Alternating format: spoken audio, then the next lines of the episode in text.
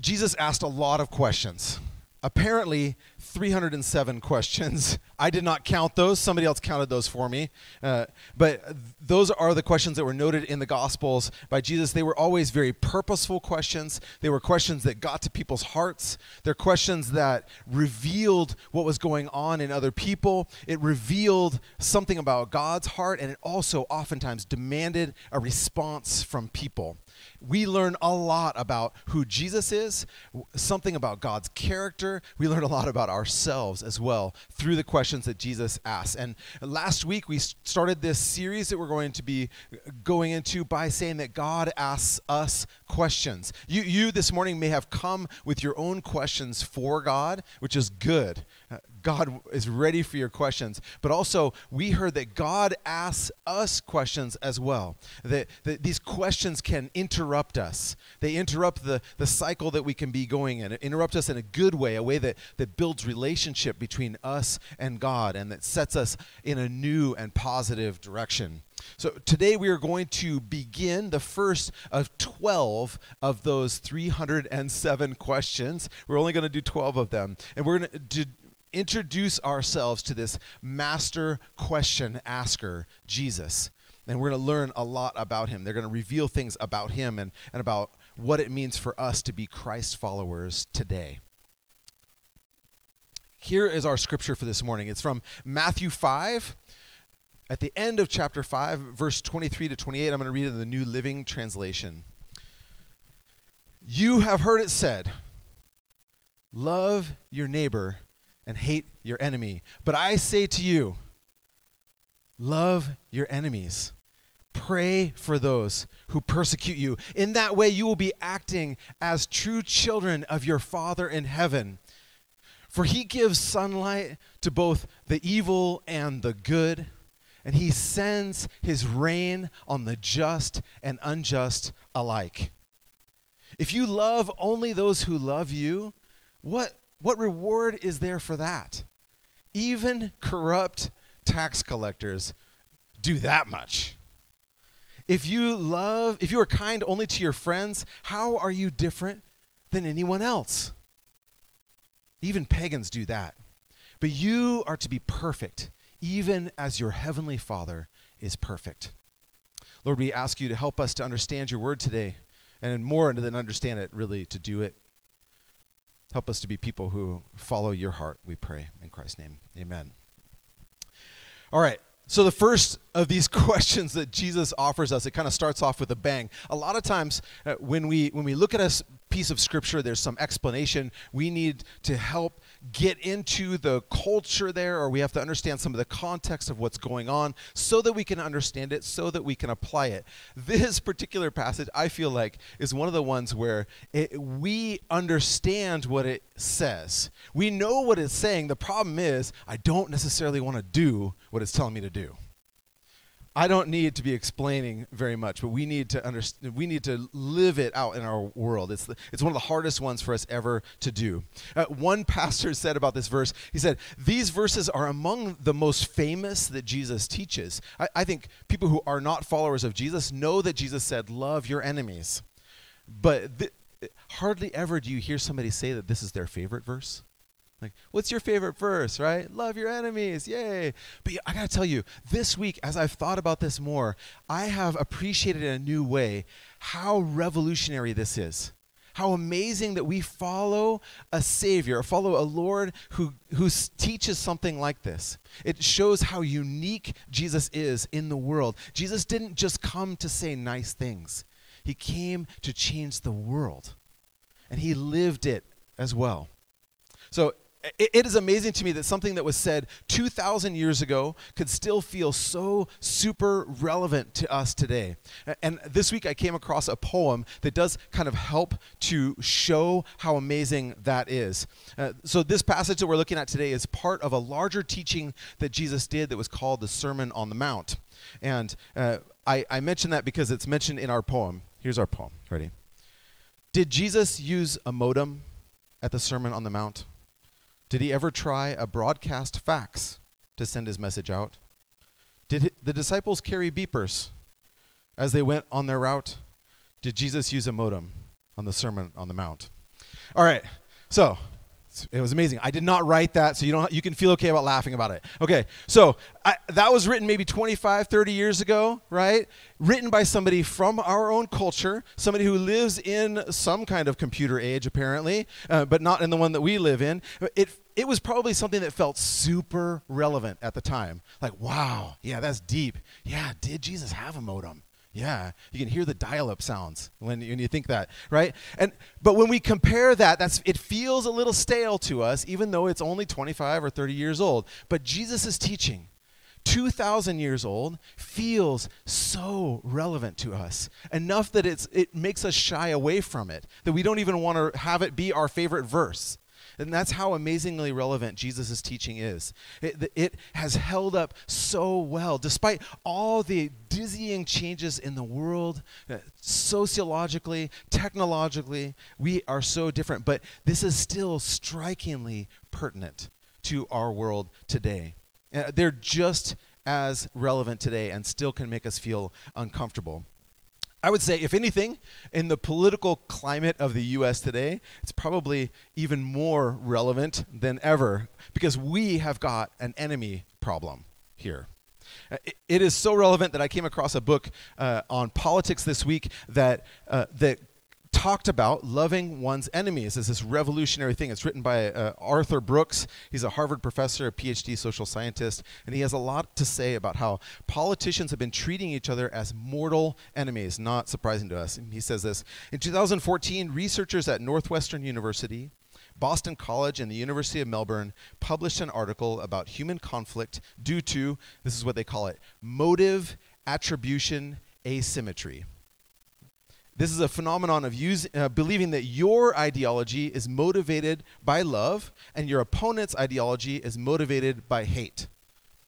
The researchers found that the majority of Republicans and Democrats today suffer from a level of motive attribution asymmetry that is comparable to that of Palestinians and Israelis.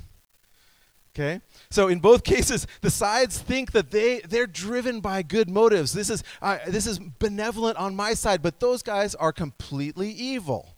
Okay?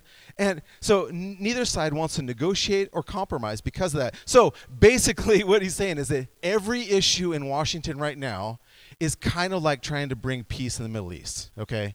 So that's where we're at. So, in fact, probably we think it's almost easier to have peace in the Middle East than political solidarity. So they end up getting trapped in a cycle, a cycle of treating the other as evil. You have heard the law in Washington love your neighbor, but hate your enemy. And this guy Brooks, he points the finger at a specific kind of hate. He says, he says it's not just anger, it's contempt that we have for each other. We have contempt. And he says, contempt attempts to bl- mock, shame, and permanently exclude from relationships by belittling, humiliating, and ignoring. Contempt is different from anger. So your anger says, I care a lot about this thing. But contempt says, You disgust me. You are beneath me caring about. And I want to say, we live in an age that has that has been poisoned. The waters have been poisoned by this spirit of contempt. And Jesus, his challenge to love our enemies is spoken into our world with relevance. So the big question is how are we supposed to go from full contempt to full love? How are we supposed to do that to actually love other people? Uh, you may be wondering, hey, is there a shortcut around this? Uh, I was talking with a couple of guys on Wednesday, and one of them said, he's like, you know what, hey, Kurt, what if, what if I don't consider somebody a friend, but they're not really an enemy? Can I get away with it then? And then another guy chimed in, he goes, no, because then they're just your neighbor, and you're supposed to love your neighbors yourself. And the first guy said, I'm trapped. Right? We're trapped. So you can't get, get away with this. Uh, there's no way to get out. There's no escaping. Uh, and maybe you are thinking to yourself, hey, I don't, I don't really have any enemies. I don't have anybody. Uh, and, and I'll say, I know that uh, not everyone here is actively nursing a grudge. We, we acknowledge that. Uh, but there are times that our defenses go up. that something in us is like it's kind of like an enemy detection sensor in us, right? It's usually when somebody contradicts us, they're going in a different direction. We kind of whoop whoop whoop. The the alarm goes off, enemy detected, and and it can be for anything. It could be uh, kind of a rival person at work who has a different direction that they want to go in. Uh, it could be kind of that annoying neighbor that doesn't uh, that I don't know doesn't do things right. Um, and let's be real, sometimes it could be a lot people a lot closer to us. Our enemy detection sensor goes off with our kids, with our parents, maybe, with our spouse. Uh, with people who are really close to us because we, I, we feel in ourselves that there's that moment when everything's kind of okay, but we get ready for war. And that's our enemy detector is going off. And so we, and I'll add I'll add one more. Um, besides that, there it's definitely people who are close to us, but there there are times there are people that we consider to be our enemies, but there are also let's not forget there's a category of people who consider you an enemy without you necessarily thinking they are. That could be for a lot of different reasons, uh, but they are still it is still a pertinent question. Those people are our enemy. However, it might be, how can we love them? Well, Jesus in this passage, he's going to give us He's going to give us a path forward. He's going to give us a motivation. He's going to give us a, uh, some steps to take, and he's going to give us a goal. So, Jesus says, if we act in a loving way toward our enemies, we pray for those who persecute us, we're acting like our Heavenly Father. He says, verse 45, In that way you will be acting as true children of your Father in heaven, for he gives his sunlight to both the evil and the good, and he sends his rain on the just and just unjust alike. So he's saying, Hey, you you're our children of God. Let's act like it. Because God, he gives good things to everybody. He even gives it to people who are unlovable. And, and that's the way that God acts, and we're supposed to act a bit like that as well. So, as Christians, we know that, that God's kindness has been poured out on everybody. And, and for us as believers, for we also know that it hasn't just been sent out in a broad sense, but it's also particularly been given to us as well. Uh, Romans 5 talks about how we lived as God's enemies that we fought against God, we resisted Him, and then He broke into our lives and changed us. He changed me, He changed you. And God did what was necessary to reconcile enemies to himself. This is what it says in Romans 5:10. For if while we were enemies, we were reconciled to God through the death of his son, much more having been reconciled, we shall be saved by his life. So, if you are a follower of Jesus, your, your personal experience with God has been that God sought you while you were still resisting Him or weren't ready for Him or were ignoring Him in some way. You, you were God's loved enemy. God loved you and sought you. God treated you better than you deserved. And, and isn't that the thing that kind of bothers us about loving our enemies? We're worried that they're, they're getting treated better than they deserve. But for, uh, for us, as believers, we, we know that we have had some of that experience of what it's like to be loved more than we really deserve. So it gives us something to uh, uh, this, it gives us access to something more that we can use to help love our enemies that we realize that we've been on the receiving end of that so as christians you know we have we have basically, as followers of Jesus, you and I, we have forfeited the right to nurse a grudge. We have forfeited the right to have enemies because God didn't let us stay as enemies. Because his new life in Christ, it changes everything. And you know what? Jesus, Jesus didn't just talk that talk, he walked that walk. Remember, this is the one who on the cross said, Father, forgive them. They know not what they do. So we're supposed to love our enemies and pray for those who persecute you. And Jesus, he's going to give us a couple of steps in here. He says, verse 46 If you love only those who love you, what reward is there for that? Even corrupt tax collectors do that much. I love that. If you are kind to your friends, how are you different from anyone else? Even pagans do that. And here we've arrived at the questions. These are the questions that Jesus is asking. What, how are you how are you doing more than anyone else if you do this? So Jesus acknowledges, hey, the world works one way. And we're supposed to work in a different way. This question it kind of catches me in its net. If you are kind only to your friends, how are you how are you doing more than anyone else? Even pagans do that. Corrupt tax collectors do that much. And, I'm I'm supposed to be I, I have I'm somebody who knows a loving God. And and Jesus' question it cuts to our hearts. There, he's like he's like there's a standard that people keep. There's a standard that people you don't even respect keep. Even Astros fans do this. Okay? Shouldn't you be doing much more? what, did somebody not like that? Was, like, was there somebody offended? I'm sorry. If you're an Astros fan, you can pick a different thing. Sorry. Sorry to my friend Marco, who's a big Astros fan. Repent and believe in the gospel. Okay. Um, so we, you know, we as believers, we we we can draw from a well of resources that other people can't, because we have been loved by God, and we have experienced that. So of course we're going to be expected to act differently than other people, because we have access to that. We have we have the possibility, the expectation of living differently, and so our job is to love people to be kind to them. That was what we read in the New Living Translation. It says to be kind. Uh, if you are holding any other translation, basically NIV, ESV, uh, all those other ones, they say to greet someone else, uh, which is literally what it says in Greek there. It says that we should greet other people.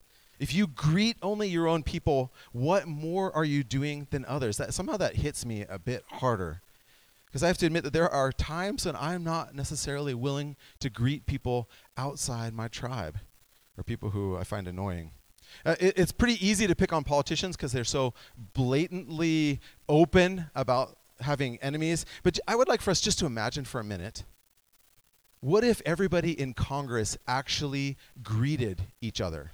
Can you imagine? I just want us to picture for a minute like Marjorie Taylor Greene walks up to AOC. She's like, Good morning, representative. And then uh, Alexandria uh, uh, Ocasio Cortez says back to her, Good morning, representative. Like, I can't even imagine it, right? Just for them to treat each other with kind of a basic level of respect. And I don't know if they are Jesus followers. So I don't know, know if I need to hold them to that standard, but we are. We are Jesus followers. And the other people in Congress who are Jesus followers, we should expect that of them. So that means there is a basic kindness that we are supposed to offer to other people because we are followers of Jesus. There's a, there's a floor to how low we will ever treat somebody. We don't go below that floor because Jesus loved me. Not because I'm so great, because God is so great. I, I, will say there's a, there's a sense, though, that the New Living Translation, by saying be kind to others, is really right. I think that greeting people is kind of the first basic kindness. It's kind of a, a primary kindness. I, I appreciate that. So, uh, but being civil is kind of too low of a, of a base standard for us. So, we're supposed to offer our enemies some degree of hospitality, I think. That's what it means to greet people. We offer them hospitality. This is what Henry Nouwen, who is a Catholic priest, he, he writes this. Hospitality means primarily the creation of free space where the stranger can enter and become a friend instead of an enemy. Hospitality is not to change people, but to offer them space where change can take place. It's not to bring men and women over to our side, but to offer freedom not to be disturbed by dividing lines. And, and Jesus was the one who offered us the greatest picture of hospitality, what it looks like. He, he gave us a place where we were able to find welcome, where we were able to find forgiveness, where we were able to, to connect to God in a way that overflows in our life. So we've given a, a, few examples, I think, where our enemy detector goes off. There's a few more. Where are some other places where it might go off? So straight off the bat, we always can think of anybody online definitely. Enemy detector goes off there. It doesn't. You don't have to be even doing anything important. People will be upset about the brand of luggage that you have. But we're not supposed to respond in kind. We're not supposed to act as enemies back to people. But what about what about here at church, in our church community? Could anyone be considered? You know, we we say we acknowledge that these people are our tribe. We're fellow followers of Jesus, but, but there's stuff that happens in other places that have aftershocks in our life as a church here as well. We're, we are a church of people who do not agree on political issues, I will tell you that. Uh, we have Republican voters, Democratic voters, undecideds, back and forthers, a few people who vote for whoever they think is going to win, and uh, some people who vote for that, that one person always gets like 1%. I, I think that we've got a few of those people here. Maybe. Uh, so we need to practice welcoming sometimes those people who are considered the enemy here as well. People could be close to us and be our enemy. I think it could be even closer than that. Uh, you know, it's, it can be kind of a joke for some people, but it, it can be real that maybe the person that we consider our greatest enemy in the world is ourself. And, and I, when I was thinking about that, I, I wondered, what would Jesus tell us to do? That we should love our enemy. If, your if your enemy is yourself, I want you to, I want you to love your enemy. Pray for that person who persecutes you. Maybe that's where you need to start. All right, so when we when we think about our enemies, uh, for a lot of us, it can be very impersonal. We're thinking about somebody we don't know, but for others of us in the room, I will say it is very personal. We we know who our enemy is. Our enemy has a face, and what does it mean for us to love that person? Maybe we can go even farther. I will say your enemy might not just be someone who's bothersome. It might be somebody who is dangerous. What does it mean for us to do good some, uh, to somebody like that. And some of doing good to them might mean that we need to protect them from themselves or to protect them from doing harm to other people. For some people, doing good and loving them might mean they still need to go to jail. That's true. But we treat them with the dignity and respect that is afforded to all people who are made in God's image.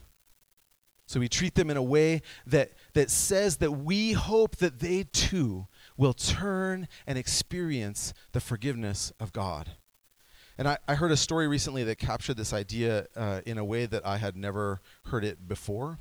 Uh, this comes from uh, a book by a pastor named Andy Stanley. Uh, his book is called Not In It to Win It which I was what I, I wholeheartedly recommend. Uh, I think I mentioned it once before.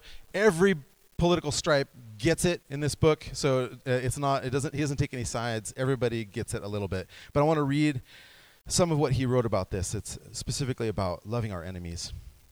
American gymnast Rachael Denhollander was the first woman to publicly accuse USA Gymnastics team doctor Larry Nassar of sexual assault. In 2016, she alleged that he rep- repeatedly engaged in horrific and humiliating behavior when she was his patient. Her actions paved the way for over 265 women to come forward with their own accounts of abuse. These included Olympic gold medalists McKayla Maroney, Aly Raisman, and Simone Biles. Their courage and tenacity brought long overdue attention to a pattern of sexual abuse associated with USA Gymnastics. The organization's self protecting culture had allowed an evil man to harm hundreds of young women and girls over the course of many years, but no more. In 2018, a Michigan court found Nassar guilty on charges of child pornography and sexual assault. While Denhollander was the first to accuse Nassar, she was the last of over 150 victims to confront Nassar in the courtroom during the sentencing phase of his trial. Uh, when her turn finally came, she addressed her initial remarks to the men and women in the courtroom. How much is a little girl worth? she asked. Denhollander's question hung in the air. Referring to the other women who came forward with their own horrific story, she continued, I submit to you that these children are worth everything. Then Denhollander addressed Nassar directly. In our early hearings, you brought your Bible into the courtroom, and you have spoken of praying for forgiveness. And so it is on that basis that I appeal to you. If you have read the Bible you carry, you know the definition of sacrificial love portrayed is of God Himself loving so sacrificially that He gave up everything to pay a penalty for the sin He did not commit. By this grace, I choose choose to love this way. She continued, Should you ever reach the point where you are of truly facing what you have done, the guilt will be crushing. And that is what makes the gospel of Christ so sweet. Because it extends grace and hope and mercy where none should be found. And it will be there for you. I pray you experience the soul crushing weight of guilt so that you may someday experience true repentance and true forgiveness from God, which you need far more than forgiveness from me, though I extend that to you as well. And you can imagine the silence in the courtroom following that. And I can't even hold it in now. The first time I heard that, I cried so hard. I think if she came in and wanted to just yell at him and give him everything that she had, all everything that was behind the emotion of that, I think we would have said that she was in her rights. I'm sure there were days when she was ready to do that. But what she chose that day was to express the love for her enemy because of what Jesus had done. And she isn't offering him something that she hasn't experienced, but she's, ex- she's also giving him the path to true life with Jesus. And if we feel that that's amazing, it's because what we're seeing is the light of Christ in somebody else. That's